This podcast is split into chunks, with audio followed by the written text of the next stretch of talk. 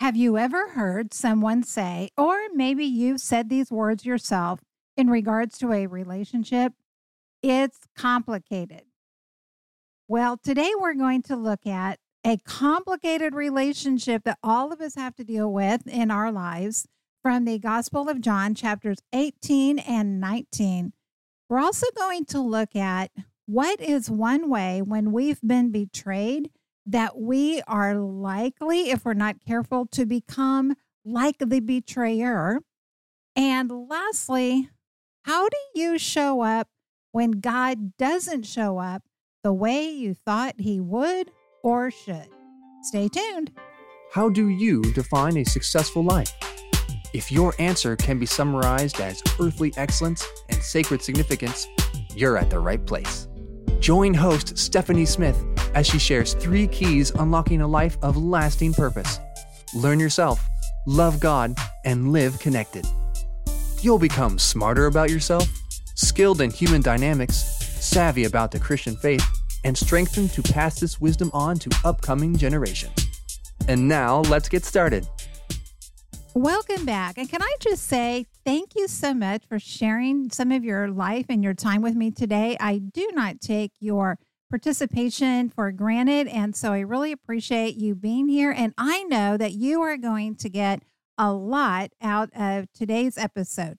Hopefully, you've been tracking along with us as we've been walking through the Gospel of John. But if not, hey, it's no problem. You can jump in with where we are today, and then you can go back at a more convenient time and you can catch up on the previous episodes. When this episode airs for the first time, it will be the week of Advent, the first week of Advent. And traditionally, this is the week where the focus is on hope or promise. God had made a promise way back in the very beginning that a Savior would come into this world. His own Son would come into this world. And it was a hope and a promise that people held on to for millennia. And today we're able to be in this unique position where we both look back and we can, ex- I'm not experience firsthand, of course, but we can look back and recognize the first advent and we can look forward to the second advent. And this is where we are smart to take a lesson from the people who were in that first category of looking for the Messiah to come. Because you know what? He didn't show up when or how or where they thought he would. And that might be something that we want to keep in mind for ourselves as well. When Jesus finally does show up on earth, people aren't expecting that it's going to look like this they thought that he was going to come in a certain way and and there was probably a lot of different variations in that but they all had their paradigms of how the messiah would show up.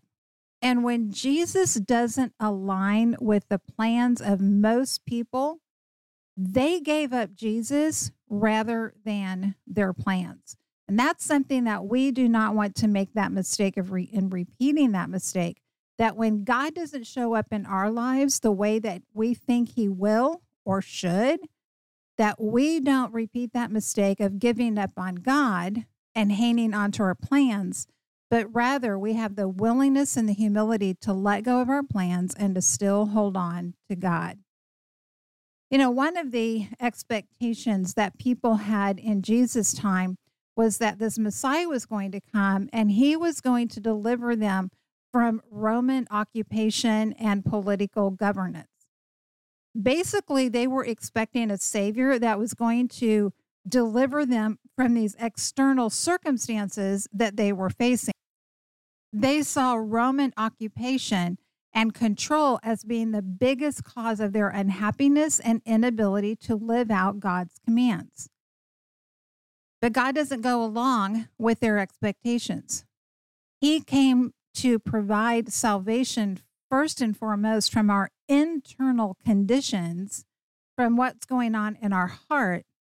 And it's interesting that in none of the four gospels is there a single sermon ever recorded that Jesus talked and preached that was in opposition to the Roman government and political system. Not once. That's something we might want to keep in the back of our minds, especially as we're going into an election year next year here in the United States. But what we can all relate to is that we all have expectations and ideas of how God is going to show up in our lives, in our family, in our community, in our church, and in our world. And oftentimes our focus really is that he's going to he's going to change an external circumstance and condition. But God is always first and foremost about matters of the heart.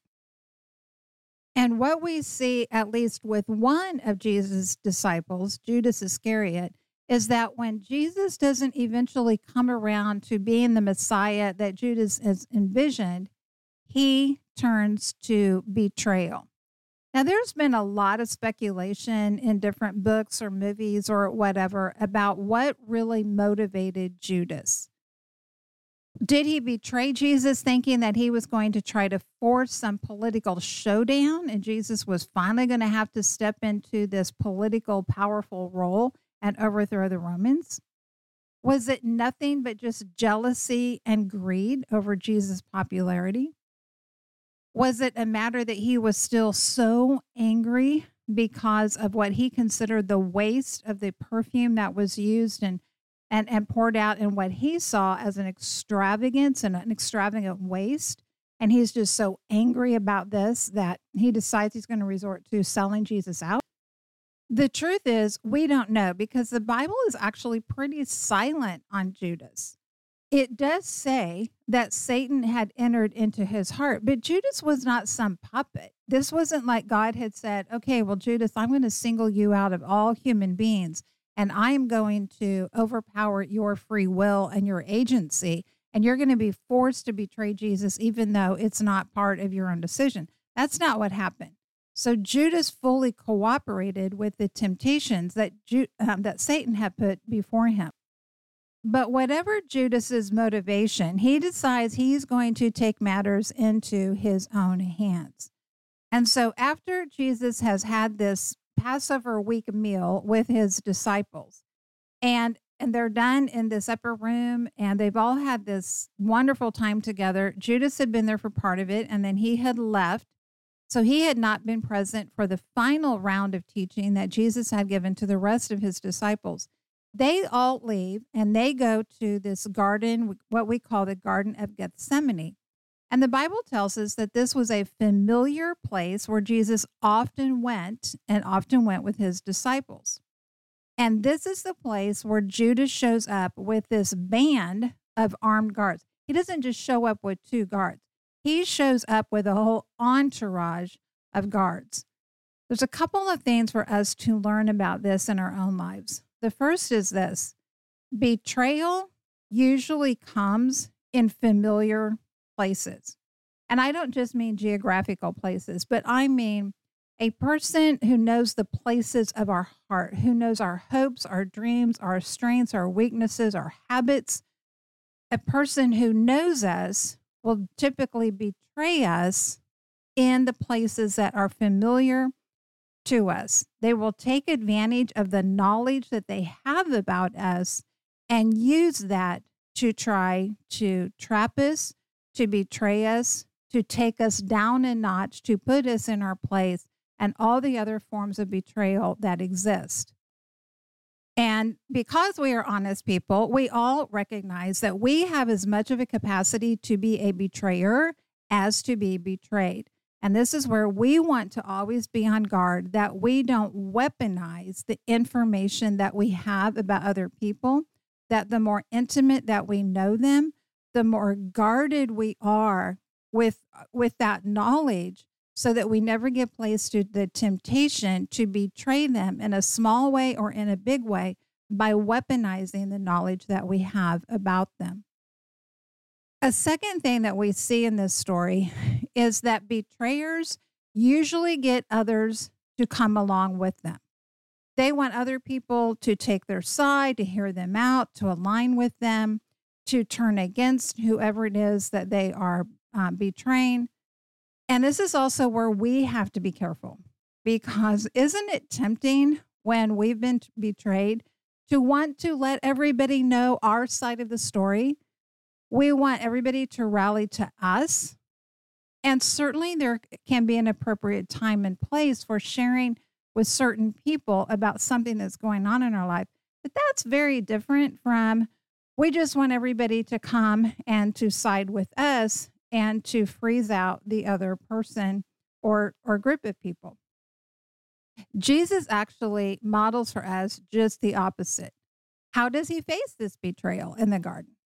Well, the first thing is he faces it head on. There is no running away from it. He doesn't try to hide or minimize or anything. He faces it straight on. And that is an example for us is to face things that come against us like this head on.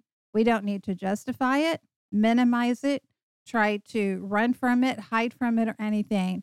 We can face it head on. The second thing that Jesus does is he protects others. He doesn't try to rally them all around him to, to side with him. He says to the armed guards, he says, Hey, you, you've come for me. Let these other people, referring to his other disciples, let them go. Okay. You don't have any bones to pick with them. Let them go. You've just come for me. Let's just focus on this. He does ju- just the opposite of Judas in trying to round all these people up to take his side. He seeks to protect others from what's taking place, not draw them into the, the situation.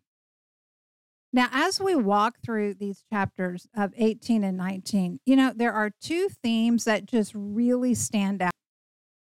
And these are themes that impact every single person's life on the planet. The first is fear, and the second is truth. Fear and truth have a complicated relationship. They are very intertwined. I don't know if you've ever really thought about that before fear and truth but they are again they're very intertwined they have a complicated relationship so first let's talk about fear what we see in throughout jesus arrest his trial his crucifixion and even his burial is that everybody in the story except for jesus is motivated at least in part by fear that's right the the only one in this story jesus who was going to be crucified is is the one who is walking without fear.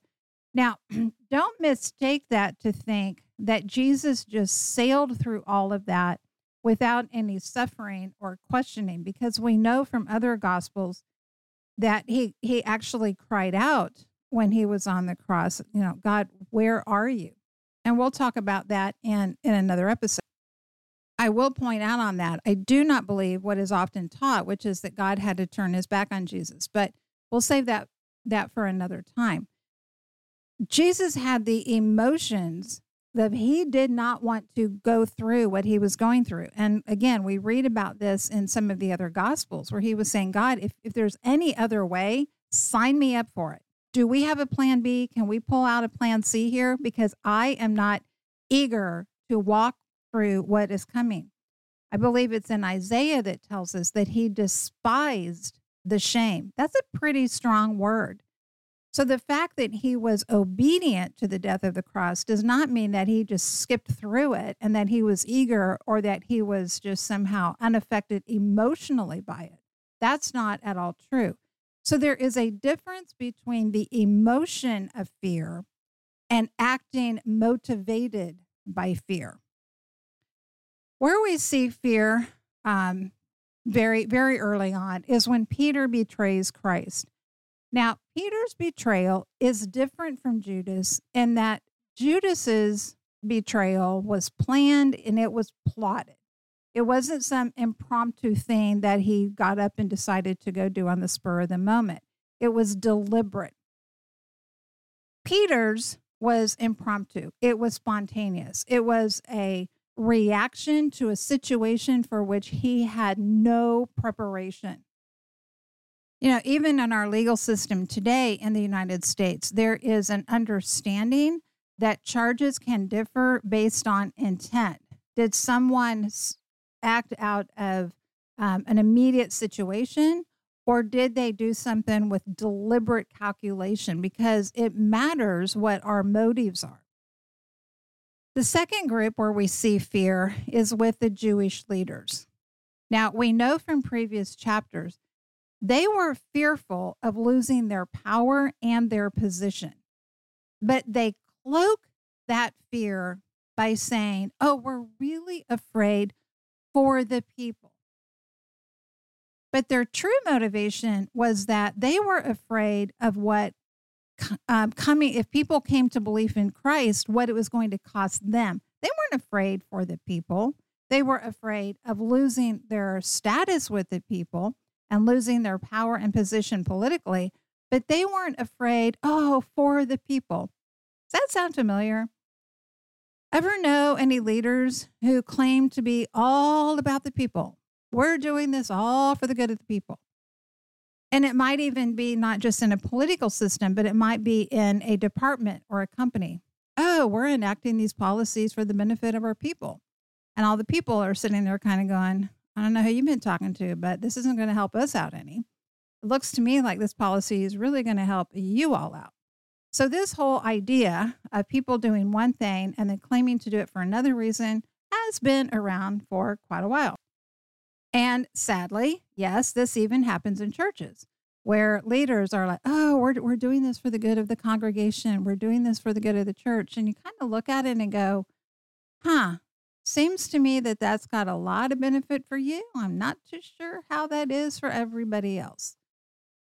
So that's nothing new when it comes to positions of power and influence. And that's exactly what the Jewish leaders were doing there. Another person that we see that was motivated by fear, again, not only fear, but definitely fear factored into this, and this is Pilate. Now, Pilate is this governor by Roman rule, and make no mistake, to be sent to this nation of Israel to be the governor in this area, this was not a plum political assignment.